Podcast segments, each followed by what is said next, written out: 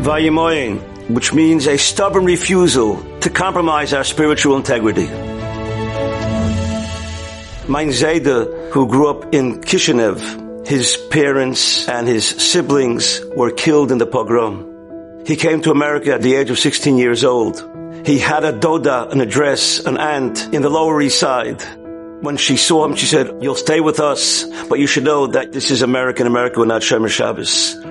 Whereupon he told me that he did not even open up his suitcase. He went down to a park, Seward Park, in the Lower East Side, not knowing where he would be able to go afterwards. My other Zayda was fired every single Friday from his source of parnasa of making a living. Nine children to support and no income whatsoever because he refused to come in on Shabbos. This is how our Yidden grew up in past generations and indeed for centuries. They all took with them as their survival kit the attitude of Vayimo'in.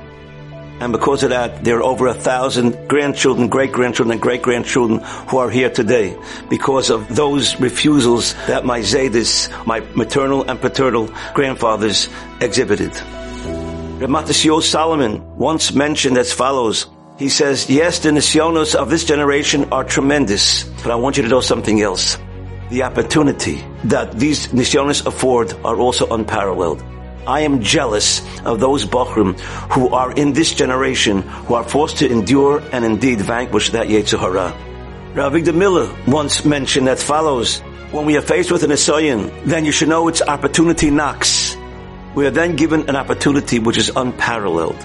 If we are able to win over the Yetzer Hara, that opportunity will not present itself again and that opportunity will give us a tremendous amount of spiritual purity and indeed spiritual sophistication that comes along with beating the Yetzer Hara. By virtue of the fact that we are faced with these nisyanis, we should understand, accompanied with Vayimo'in, we will be able to raise our neshama to levels which are unparalleled. Rabbi Chanan Wasserman used to bring his Talmidim every Elul to the Chofetz Chaim and one time he brought them, but did not bring him into the Chofetz Chaim. Whereupon the Chofetz Chaim asked Rav Chanan, where are your students? Whereupon Rav Chanan said, they're outside, the Rebbe is weak.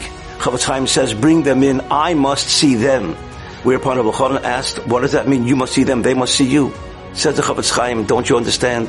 In this world, the nisyonis that they are forced to endure are much greater than any of the nisyonis that I was forced to endure. And therefore, I'm afraid that if I cannot see them in this world, who knows how you'll be able to see them in the next world.